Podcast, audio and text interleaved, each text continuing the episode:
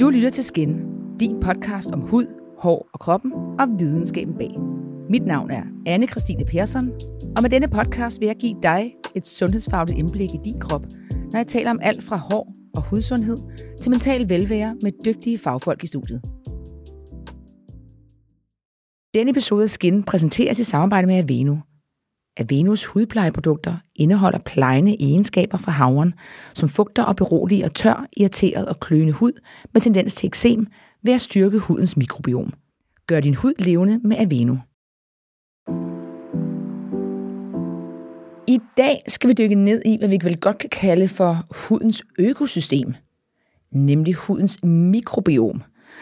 Og det ord er nok ikke første gang, du har hørt det i den her podcast her, men den her gang, der kommer vi til at gennemgå, hvad det helt præcis er, og hvilken betydning det har for øh, din hud og din krop i det hele taget. Og til at hjælpe mig med at afdække dette ret store økosystem, har jeg Adam Benkart med i studiet. Han er lektor og kurator på Medicinsk Museum i Bredgade. Og velkommen til dig, Adam. Tak skal du have. Vil du måske ikke lige starte med at fortælle os, hvad, altså mikrobiom, altså hvad er et mikrobiom? Jamen, et mikrobiom er sådan en fælles betegnelse for en sammenslutning af mikroorganismer, som er et givet sted i verden. Øh, det vil sige en sammenslutning af bakterier, og virus og svampe, alt muligt, der lever i hele den der mikroverden. Øhm, og det er jo noget, som hele verden er, er øh, sådan øh, smurt ind i, der er mikroorganismer overalt. De lever på os, de lever inde i os, de lever i, i sådan forskellige symbioser med, med alle de levende væsener omkring os. Det vil sige, at vi har også mikrobiomer ude omkring i verden. Kan man sige det sådan? Jamen, altså, man, hvis man skal op på den helt store klinge, så kan man sige, at det er noget afgørende for liv på planeten, at vi har, at alt levende liv, i, i hvert fald næsten det meste, har en eller anden form for relation til mikroorganismer, som, som lever i, i overalt omkring os. De er på bordet her, de er, er på din hånd, de er på mikrofonen, de, øh, de lever omkring os, er en del af os. Altså, det er jo sådan en, noget, vi ikke rigtig kulturelt set har været så vant til at tænke på. Vi tænker jo mere i at spritte af og rense og vaske og sådan noget. Øhm, så selvom man i lang tid har vidst, at mikroorganismer er betydningsfuldt for alt omkring os, så har vi måske haft en kulturel øh, skævvridning eller sådan en, en vinkling i vores forhold til dem, som har været mere negativt tonet. Men det er der rigtig meget forskning i øjeblikket, som laver, som, som laver op på og fortæller nye historier om vores relation til, til mikroorganismerne. Og hvis man så kigger på mikrobiomer i kroppen, så man sige, har hvor mange, altså kan man, kan man sige, man har et utal af dem, eller er det bare, har man to overordnede, eller hvad snakker vi om? Ja, altså, man har dem over det hele, så, så, så der er selvfølgelig nogen, der er, der er store og betydningsfulde i, på, på menneskekroppen. Ikke? Det, det største og mest afgørende af vores sådan, mikrobielle økosystemer, eller vores sådan, sammenslutninger, er det, der findes i vores tarme, som er stort og omfangsrigt. Tusindvis af forskellige arter, man anslår, og det vejer måske halvandet kilo eller sådan noget, så det er sådan en, en, øh, en substantiel del af, af vores krop, det er sådan på størrelse med et organ eller sådan noget, ikke? hvor der altså lever virkelig, virkelig meget forskellige artet liv, som er det, man kalder kommensale mikroorganismer. Altså de lever og indgår som en del af kroppens daglige liv og velbefindende. De varetager en masse funktioner i vores krop. I tarmene, så er de med til at fordøje vores mad. De er øh, med til at justere vores immunforsvar ved at, at påvirke det. De øh, regulerer og bosætter sig i tarmen forskellige steder og laver derved øh, sådan sørger for, at der ikke er så mange dårlige mikroorganismer, der kan få plads. Og de producerer en masse neurotransmitter, som, som er noget af det, der får vores, også vores hjerne til at, at, at, at køre. Så de har ligesom deres små mikrobielle fingre med i rigtig meget af, af vores liv.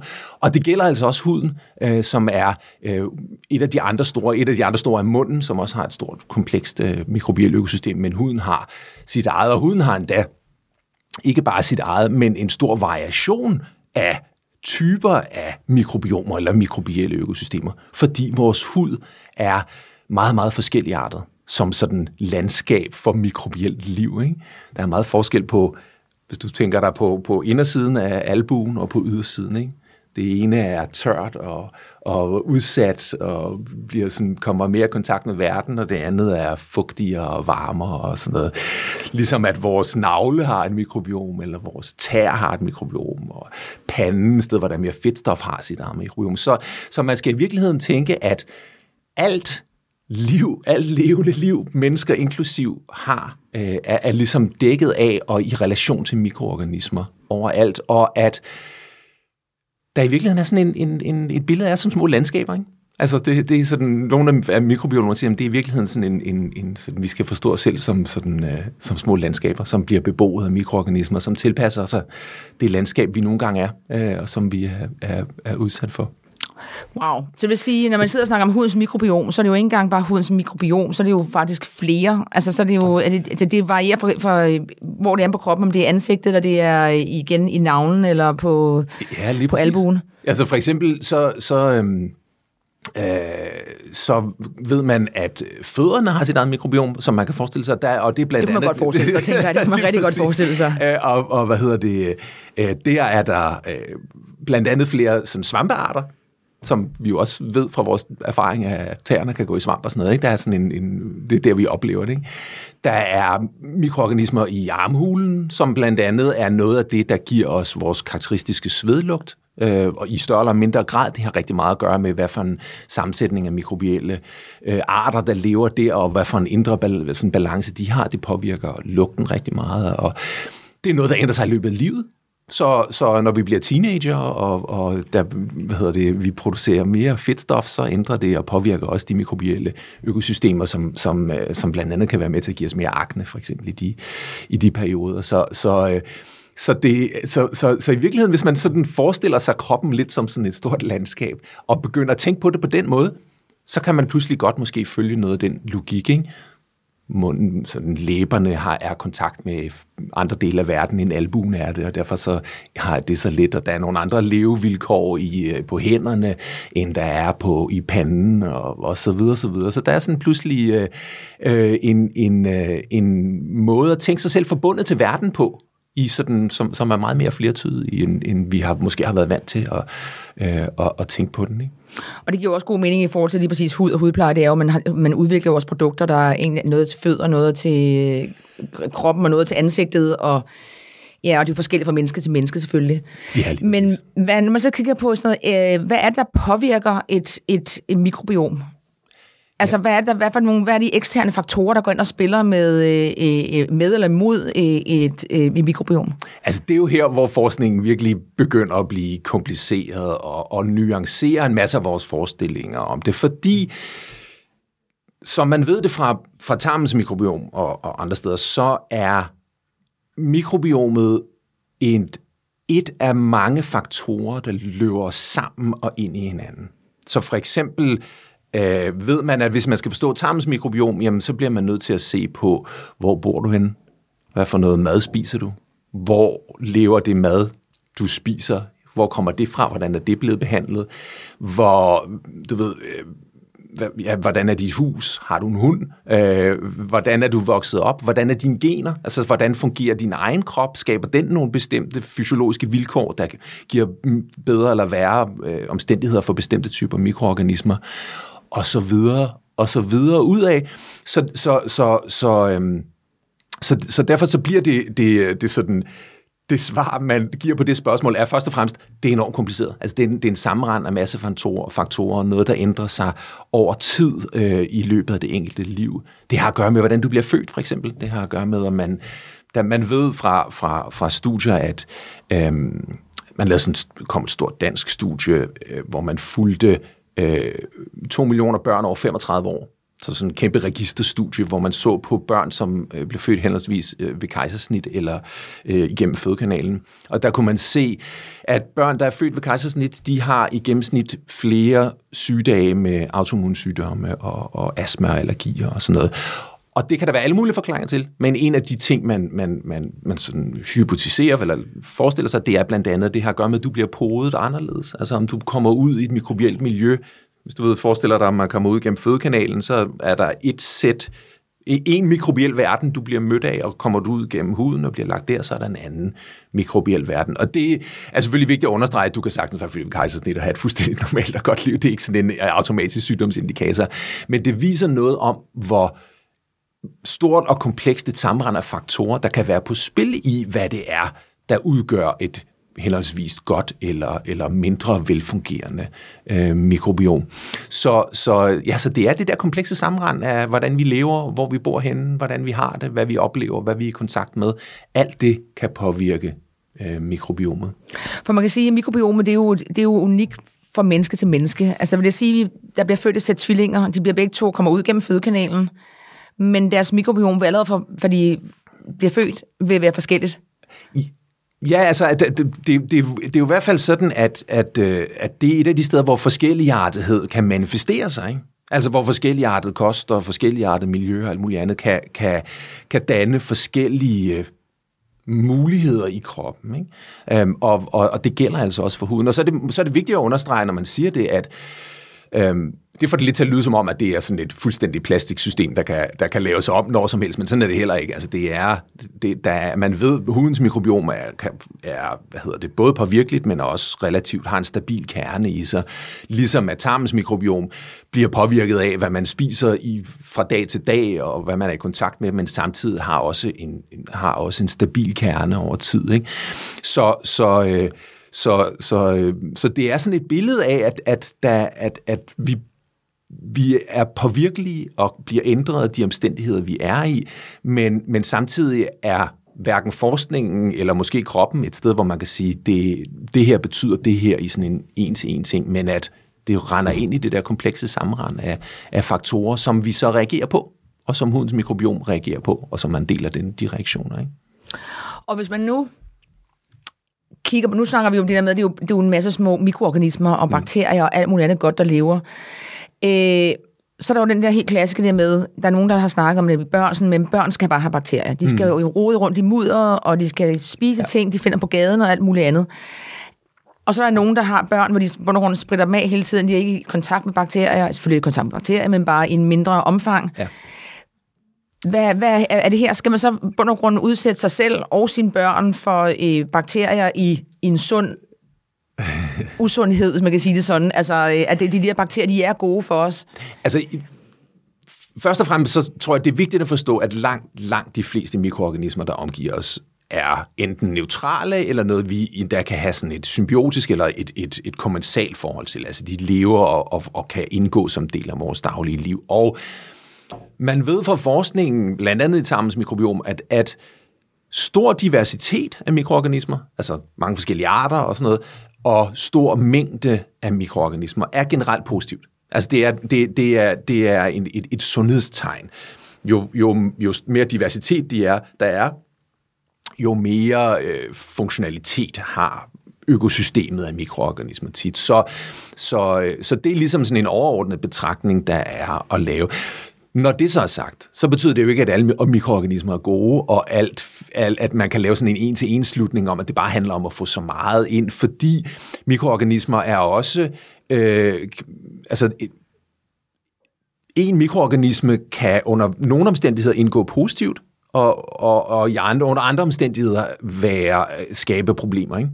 Altså, for eksempel er, er øh, noget forskning tyder på, at altså, akne i, i teenageårene er sådan et eksempel på, det er jo ikke fordi, der, når, du, når du kommer ind i teenageårene, hvor din hud producerer nogle andre stoffer og sådan noget, så det er ikke fordi, at der kommer nogle andre arter, som giver dig akne, så er det fordi, at de ændrede levevilkår, der er for de mikroorganismer, der findes, gør, at de producerer nogle andre stoffer, og det skaber nogle andre effekter, blandt andet kan en tendens til, at du får mere akne. Ikke? Øh, så, så, øh, så diversitet er godt, og mængde er godt, men, men, øh, men derfra kan man ikke slutte sig til, at man skal spise sin aftensmad af jorden, eller man aldrig skal vaske noget, eller at du ved, alt håndvaskning er dårligt, eller sådan noget. Sådan er det, sådan er det absolut heller ikke. Det er, det er et stort, kompliceret system, men, men, øhm, men det der med, at man varetager og holder øje med og er sensitiv over for, at diversitet og mængde er sådan som udgangspunkt noget, der kan bidrage positivt til systemets velfungerende. Det tror jeg er vigtigt at holde sig for øje. Så, så øhm, du ved, som der også har været flere mikrobiomforskere ud, og mikrobiologer ude at sige, du ved, det er ikke sundt at spritte sine hænder af 10 gange om dagen, og det er ikke, det er ikke noget ideal at le og, og, du ved, rense alting med noget, der slår 99% af alle bakterier ihjel, og det er ikke sundt at spise mad, der udelukkende er industrielt forarbejdet eller pakket ind i plastik. Ikke? Altså, det er sundt at være udsat i et eller andet omfang for, øh, for verden omkring os. Øhm, så, så det tror jeg godt, man kan tage med som sådan en, en, en regel. Og, så, og derfra så bliver det det der komplicerede spørgsmål om, at vi så alle sammen er forskellige, og alle sammen har forskellige vilkår i et eller andet omfang, som gør, at man ikke kan sige sådan en, en, en du ved, en-til-en regel om, at det her er godt for alle. Ikke? Det bliver noget om at mærke, hvordan man bliver påvirket af verden, og så prøve på at finde på, på måder at handle i det. Ikke? Jo større variation der er i mennesker og diversitet, det samme gælder så lidt til, til ja. vores krop og vores, vores øh, mikrobiom, ikke? Altså... Ja, altså i hvert fald tror jeg, at, at, at og det er jo noget af det, som er sjovt for sådan som mig, som arbejder med det fra sådan humanistiske og, og sådan øh, filosofiske og kulturelle perspektiver, og prøver på at forstå den her forskning i sin kontekst, er, at mikrobiomforskningen peger på, at, at, øh, at vi måske har været at vi ikke har været altid har været lige gode til at tænke, til at tænke økosystemisk. Altså vi har været bedre til at tænke sådan lidt mere øh, mekanisk i vores forestillinger af systemer. Ikke? Altså vi kan pille ting fra hinanden, og så forstå den i enkelt dele, ikke? og så kan vi sætte det sammen igen, og så har vi forstået, hvordan verden hænger sammen. Men en mere økosystemisk tilgang viser, at når du sætter ting sammen i systemer, så opstår der effekter ud af de sammensætninger, som ikke udelukkende kan forstås ud fra enkeltdelenes opførsel. Ikke? Øhm, og det, øh, det er sådan et andet blik på, hvordan verden hænger sammen, øh, og hvad der gør et velfungerende, sundt system. Så det er, det er sådan... Øhm, du ved, det er lidt ligesom nogle gange i sundhedstænkningen, så bliver det sådan noget med, at hvis broccoli er sundt, så skal jeg bare leve af broccoli. Ikke?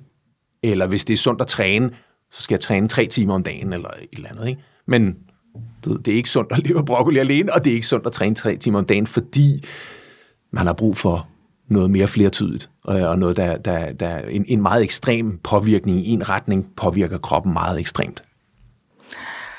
Og hvad, altså, kan man skabe den der, man, siger, der, man håber jo på, at man har en eller anden form for balance til system, men, mm, og du siger selv, der er sådan en grund, grundbase i ens mikrobiom, som, er, mm. som er sådan, forholder os, eller holder os lidt på den, den normale vej. Ja. Men så kan man jo komme ud af kurs, kan man sige, og man kan få ubalance i systemet. Og ja. hvordan, hvordan skaber man den ubalance? Altså, det, det er jo... Øh, det er sådan noget, man ved det mere fra, fra, altså, jeg, fra, fra for eksempel tarmens mikrobiom. Ikke? Det er jo, hvis du for eksempel, øh, hvis du for eksempel spiser en meget ensidig kost, eller sådan noget, så, så, eller at du i, i, i perioder for eksempel bliver nødt til at tage en masse antibiotika, som jo øh, påvirker hele økosystemet, ikke bare de dårlige mikroorganismer. Ikke? Hvis du er udsat for sådan nogle radikale påvirkninger over tid, som ligesom vil have en tendens til at skubbe til hele systemet og ændre levevilkårene for de mikroorganismer, der findes, ikke? så påvirker det. Og det kan have lange effekter, som kan være svære at komme af med. Ikke? Og der er jo vis procentdel af folk, som når de har fået øh, antibiotika, har effekter over tid. Ikke? Øhm, så jeg tror, jeg tror man, man, øh, man vil kunne sige noget sådan lidt tilsvarende til hudens mikrobiom. Ikke? Altså at, at, at øh, det handler om at finde ud af, hvad er det for nogle voldsomme påvirkninger, jeg potentielt set udsætter det for, som, som kan ændre systemets levevilkår. Så spritter jeg mine hænder af 10 gange om dagen. Eller bruger jeg noget meget krast øh, hormonfyldt creme, eller altså sådan nogle ting. Så, så, så, så øh, uforudsigeligt, men sådan noget vil, have, vil ændre levevilkårene for, for, for, for de mikroorganismer, der er, og det vil kunne have effekter. Ikke? Øhm, og, og, og det, det lyder jo enormt vagt, men det er jo en del af pointen her, at, at meget af den her forskning er enormt ny, øh, og, og der er ikke fundet sådan en, en, en, øh, en sådan øh, detaljeret guideline for, hvordan man skal forholde sig til det, andet end at it does stuff. Ikke? og, og, og så skal vi finde ud af, hvordan vi forholder os til det. Ikke? Ja. Øh, det er meget parallelt med tarmens mikrobiom. Ikke? Altså, man har heller ikke fundet ud af, udover at det er godt at spise grønt, og du nok ikke skal spise for meget forarbejdet mad, så er det sådan noget. Vi ved, det gør rigtig meget, og vi ved, det kan ændre rigtig meget, men derfra til præcis, hvordan vi gør det for den enkelte, mm. det er, der er der lang vej endnu. Ikke? Dette afsnit er sponsoreret af Aveno. I over 75 år har det amerikanske hudplejemærke Aveno med hjælp af banebrydende videnskab omdannet naturens ingredienser til hudplejeprodukter, der styrker huden. Er din hud meget tør og kløende, er det tegn på, at din huds mikrobiom er ude af balance. Aveno og havrens plejende egenskaber holder huden sund og stærk, da den hjælper mikroorganismer og bakterier på huden med at leve i balance. Gør din hud levende med Aveno. Og når man så sidder og kigger på øh, mikrobiom, så har man sådan noget, der, der er jo både præbiotika, probiotika og postbiotika, som er en del af ens eget system, kan man sige. Hvad er det helt præcist? Altså, det er jo, det er jo forskellige, øh, hvad hedder det, det man kalder præbiotika, altså er, er øh, i, af, af, af ting, som fo, fodrer, altså det, det er mad til mikroorganismer, eller sådan ting, der, der, der er med, som de lever af på forskellige måder. Og probiotiske midler er, er tilførelsen af egentlig levende mikroorganismer. Ikke? Um, så man kan sige, at probiotika faktisk er den, de mikroorganismer, man har i huden. Er det sådan korrekt forstået? Ja, altså det, det er, det er tank, tanken med probiotiske midler er, at du siger, nu, nu giver vi systemet en ordentlig dosis af de her fordi dem tænker vi er, er vil være gode. Ikke? Øhm, og det er, øh, et, det er et kæmpe felt og en milliardindustri, øh, som, som, øh, som ligesom eksisterer og lever i, i, i, i bedste velgående. Øhm, der kom et stort review, det, der er lavet en masse forskning på det, og flere tydelige resultater på alt det. Der kom et stort review-studie for nogle år siden, som kiggede på al forskning, der var lavet på probiotiske midler til sunde, altså du ved, almindelige mennesker, som ikke kunne dokumentere nogen større effekter af det. Og det har måske at gøre med, at du ved, hvis, vi har, hvis du har tusind arter dernede, ikke? så kommer du en pille med en art oveni, så, så, så er det måske ikke, fordi det kommer til at skubbe helt vildt til det hele.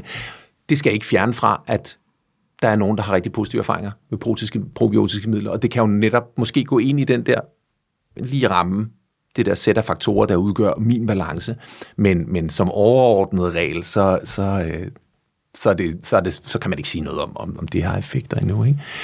Med, med, med tarmene kan man nok godt sige, at, at øh, giver du dine mikroorganismer noget sundere at leve af. Altså noget, der, der altså fiber for eksempel og sådan noget, og forskellige typer grøntsager og sådan grønt, der har fiberigt grønt, ikke? Det, det er nok en god ting. Men det er vel også derfor, når man, man, man, man, man køber sig til kosttilskud, hvor det er, øh, øh, hvad hedder det, re- og probiotika ja. for eksempel, så er det, man kigger også i de der så er der sådan noget, så står der, der er 30 millioner, eller 30 milliarder ja. øh, strenge øh, i, hvor man tænker, ja. vildt nok, at de, de der bitte små piller kan være 30 ja. milliarder noget, ikke? Ja, jo, men, og, det, og, og det er jo sådan et tal, som, som hvad betyder det egentlig? Fordi yeah. hvor, hvor, vi har jo ikke nogen fornemmelse af, hvor mange vi egentlig har. Og sådan noget. Men jeg tror, jeg, jeg, det eneste, jeg har kunnet bruge sådan personligt til at, for, til at tænke med, med, med det probiotiske, det er det der med, at, at det, det hjælper mig lidt at tænke, at der er faktisk tusind forskellige arter, eller mere, eller færre afhængig af, hvordan man i øvrigt har det. Så, så, øh, så du ved, det giver, sådan et, det giver måske et tal, man kan bruge til et eller andet i forhold til at få en art af, af en, en slags. Ikke?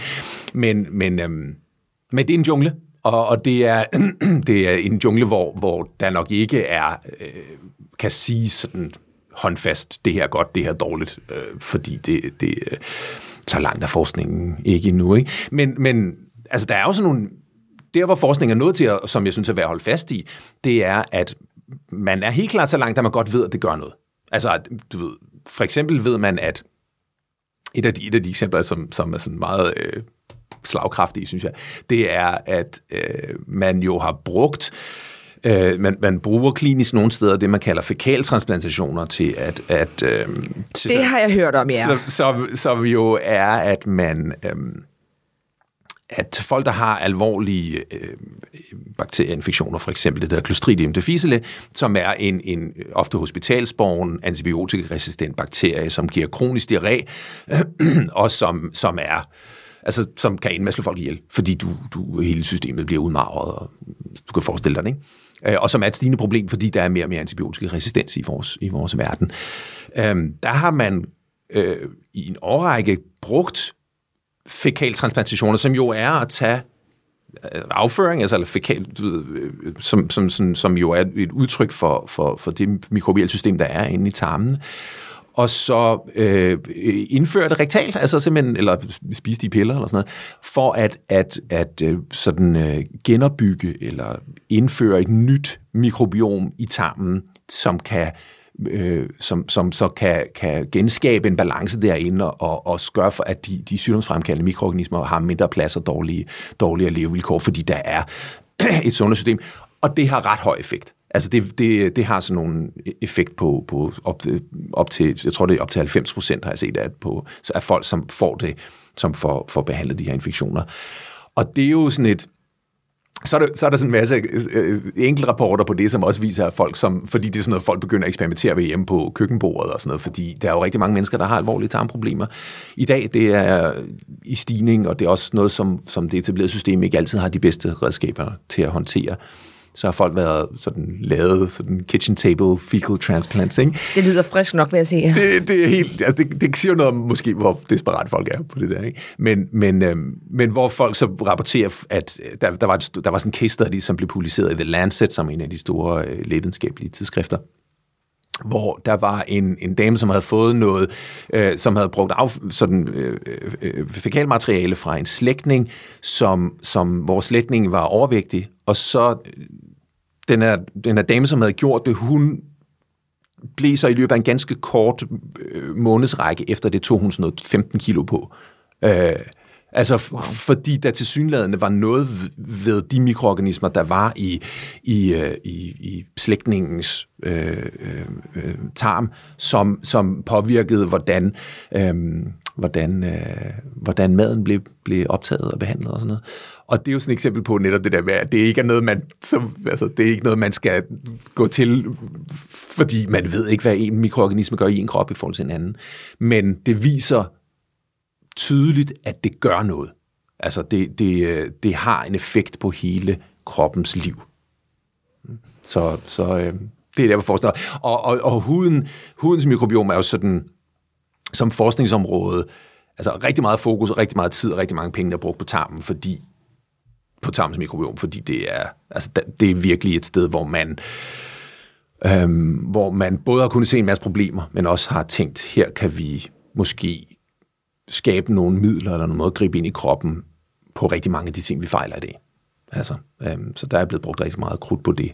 Øhm, hudens mikrobiom er også et stort forskningsfelt, men slet ikke så stort. Så derfor er man ikke, altså er man, er, er man kun lige ved at åbne den der kasse op nu og tænke, hvordan i alverden skal vi forholde os til det, og hvad betyder det?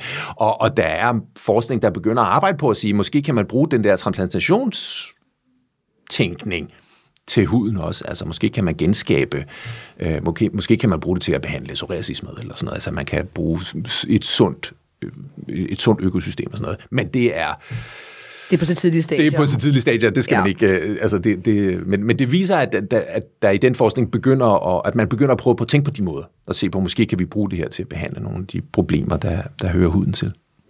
Og man, man kan sige, man, altså man har startet med, jeg tænker måske historisk set, hvornår startede man med at kigge på øh, mikrobiomer? Jamen, altså, i virkelig, man, vi, forskningen har vist helt tilbage fra, fra slutningen af 1800-tallet, at der var mikroorganismer overalt, og de boede i tarmen, og der var, altså, vi, vi, vi lavede en, en, øh, en udstilling inde på museet, som handler om den her forbindelse mellem hoved og mave og tarm og sådan noget.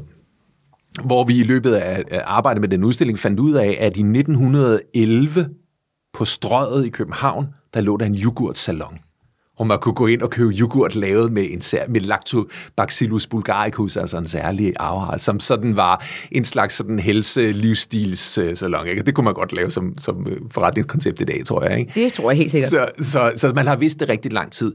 Men der har stået noget teknisk i vejen for, altså der har ligesom både været noget i, at man, da vi mødte mikroorganismerne, så var det jo i høj grad som vores fjender, ikke? altså vi mødte dem som, som årsagerne til alle de epidemiske sygdomme, som vi i stort omfang jo ikke har på samme måde i dag, som man havde for 100 år siden, ikke? Øhm, på grund af den forskning. Men, men den anden problem var, at øhm, indtil for 10-15 år siden, der kunne forskerne kun studere mikroorganismer, altså de kunne studere på flere måder, men en af de primære måder, man gjorde det på, det var ved at opdyrke i sådan petriskål, så man tog en prøve, og så, så opdyrkede man den. Men der, der har man vidst helt tilbage fra, fra starten af det 20. århundrede, at opdyrker man en prøve i en petriskål, så er det kun en ganske lille procentdel af de mikroorganismer, der faktisk er i prøven, som lever videre. Det prioriterer altså nogle bestemte mikroorganismer, som er i stand til at leve under de forhold, som ikke er så, så, så kontekstafhængige. Ikke? Og det har gjort, at, at man har haft dårligere redskaber til at studere hele økosystemet af mikroorganismer. Så begyndte man efter, så fik man nogle nye, det hedder sekventeringsteknologier, altså, hvor man begyndte at kunne studere mikroorganismer ved at tage en prøve og så kigge på, hvad for noget DNA, der er i prøven. Så i stedet for at skulle opdyrke det, så kunne man studere øh, mængden af DNA. Og det har så gjort, at man har kunnet få en helt andet billede af den flertydighed af mikroorganismer og de mange arter, der lever i, en, en, øh, i, i det levende miljø. Ikke? Så, så, øh, og, og den forskning begynder faktisk, altså det er noget, der starter, man lancerer det, der hedder The Human Microbiome Project, som er den første store internationale forskningsindsats på, på mikrobiomforskning. Det er 2007.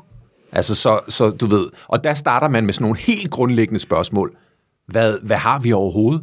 Hvad findes der? Hvordan ser det ud? Hvor, hvor, hvordan ser det ud i, på hænderne, på, i navlen, på, på huden, i tarmene, i munden? Man havde ikke, altså man havde ingen, altså man, man havde ganske lidt øh, viden om, om den kompleksitet, der er i kroppen. Så, det, så, så i 2007 startede man med de der basisspørgsmål om, hvad det var. Og det er jo ret sindssygt, det er jo ikke længere end 16 år tilbage, at man, at man når dertil. Lige, og, lige præcis. Øh, og det synes jeg er vigtigt at tage med i den her historie. Ikke? Så det er også vigtigt at tage med i den, at, at, at, at øh, hvis folk kommer med meget firkantede og klare meldinger om, hvad der er op og ned i den her verden, så skal man nok tage, tage det med et grænsalt, fordi man er først lige begyndt at åbne det op. Ikke? Um, men, men, uh, men, men det, det er jo også derfor, der er så meget interesse om det. Og det er derfor, der bliver puttet så mange penge og så meget tid og så meget energi i det, at det er en del af kroppens komplekse system, som man havde øh, øh, enten ikke haft mulighed for at studere, eller måske har underprioriteret sin forståelse af, hvad for en slags væsen vi egentlig er, altså det er jo det der med pludselig at åbne op for, at, at for at forstå menneskets daglige liv og hudens sundhed og tarmen og fordøjelsen og alt det der, så skal man måske også forstå, hvad for nogle mikroorganismer, øh, der lever på i os.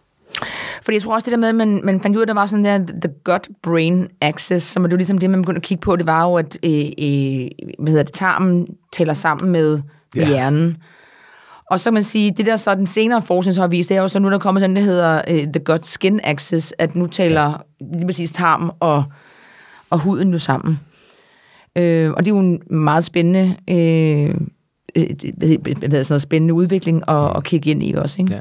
Jo, og det modsvarer jo meget godt noget, som man, som, som, som man jo har vidst i lang tid, nemlig at hvis du ændrer din kost, så kan det også ændre din hud. Ikke? Altså at, at, at det, du spiser, har, har systemiske effekter. Du er, hvad du spiser. Ja, altså det, et eller andet omfang i hvert fald. Ikke? Øh, jo, jo, men det er jo sådan en, en, det er sådan en måde at tænke på, på, øh, på, på mad og sundhed på, som måske har været en lille smule underprioriteret i sådan en lidt mere i sådan en lidt snæver øh, forbrændingstænkning, hvor man alting har været gjort op i kalorier, eller i, du ved, sådan i, delt op i de der fødevarebestanddele, og så har man ligesom bare kun, kun tænke det derfra.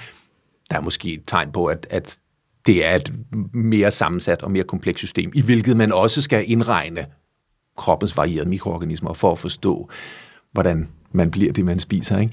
Så, så den der grundpointe, der er både i The Gut-Brain Microbiome Axis øh, og også the, the, the, the, the Gut-Skin Axis og sådan noget, er jo forskellige måder, hvorpå forskningen i øjeblikket arbejder på at, øh, at prøve på at forstå det der komplekse sammenhængende system, som vi i virkeligheden er.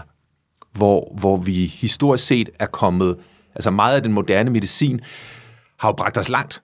Altså en ting, man ved som medicinhistoriker, det er, at jeg vil hellere være på hospitalet i dag, end for 50 eller 100 år siden. Ikke? Men, men, øhm, men, men samtidig har den meget været bygget op på at skille krop mad. Altså, du ved, godt billede er jo, at hvis du tager på hospitalet, så er det jo meget tydeligt, ikke? Du ved, der er sådan en, der er en fodafdeling, og der, der er en hovedafdeling, og der er en øreafdeling, og der er en halsafdeling, og de ligger, du ved, det er sådan en krop spredt ud over en bygning, ikke? Og, og hvis der er en psykiatrisk afdeling, så ligger den tit et helt andet sted, ikke? Øh, end, end på hospitalet. Og det er jo sådan, et, det er jo sådan et, et billede på, at man har været kommet langt med at forstå kroppen skilt ad, men at forskningen nu Blandt andet fordi, at mange af de ting, vi fejler i dag, helt tydeligvis ikke kan skilles ad, øh, bliver nødt til at prøve på at, at forstå kroppen mere systemisk og mere sammenfiltret og mere som et komplekst udtryk for et langt række af faktorer, der fungerer i komplicerede mønstre med hinanden, hvor det vi spiser og der hvor vi bor og vores hund, og vores fødevare, og den måde, vi er blevet født på, og de ting, vores bedstemor spiste, og alle de der ting på en eller anden måde, er med til at påvirke det, der sker i kroppen lige nu. Og i det system, det store sammenrend af påvirkninger, der er mikrobiomet betydningsfuldt og, og er med til at modulere rigtig meget af, af de der interaktioner. Prøv at høre, jeg synes, det er den, den bedste måde at, øh, at runde den her podcast af på.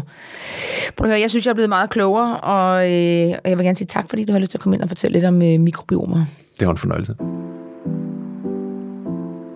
Dette her er nogle overordnede tanker, og ikke så meget på henblik på, om man så har øh, øh, særlige hudlidelser som akne, rosacea, psoriasis, tør hud eller, eller lignende. Men hvis man vil være ekstra god ved sit mikrobiom, handler det jo om at ikke at skabe for mange huller i osten, hvis man kan sige det sådan, hvor øh, patogener kan slippe ind. Og, øh, og her er nogle overordnede gode tips at øh, tage med sig videre. Altså helt klart det der med at leve sundt. Jeg ved godt, det lyder rigtig, rigtig kedeligt, men at tænke over, hvordan tarmen spiller sammen med huden. Og, øh, og det er jo det her med at spise godt, og det er fiberrig kost og fermenterede grøntsager og syrnede mejeriprodukter. Og så undgå for meget rødt kød og for mange kalorier og junk food. Og det er jo, ja, det bliver jo sådan, at man kommer til at gentage sig selv, men det er jo desværre det, der øh, for mange gange virker. Og så er det der med ingen rygning, og så begrænse alkohol. Og så overordnet set kan man sige, at i forhold til hudpleje, så er less is more, det vil sige færre, men bedre produkter og færre ingredienser. Øhm, og så undgå alt for aktive ingredienser eller velkendte irritanter som parfume eller essentielle olier. Øhm, og så er der også noget med at undgå mekaniske scrubs på huden øhm, og eksfolieringer. Øhm, og så er der det der med ansigtsprodukter, der har øh, øh, udtørrende alkohol i. Øh, det, har også, øh, det er også skadeligt for hudens øh, mikrobiom.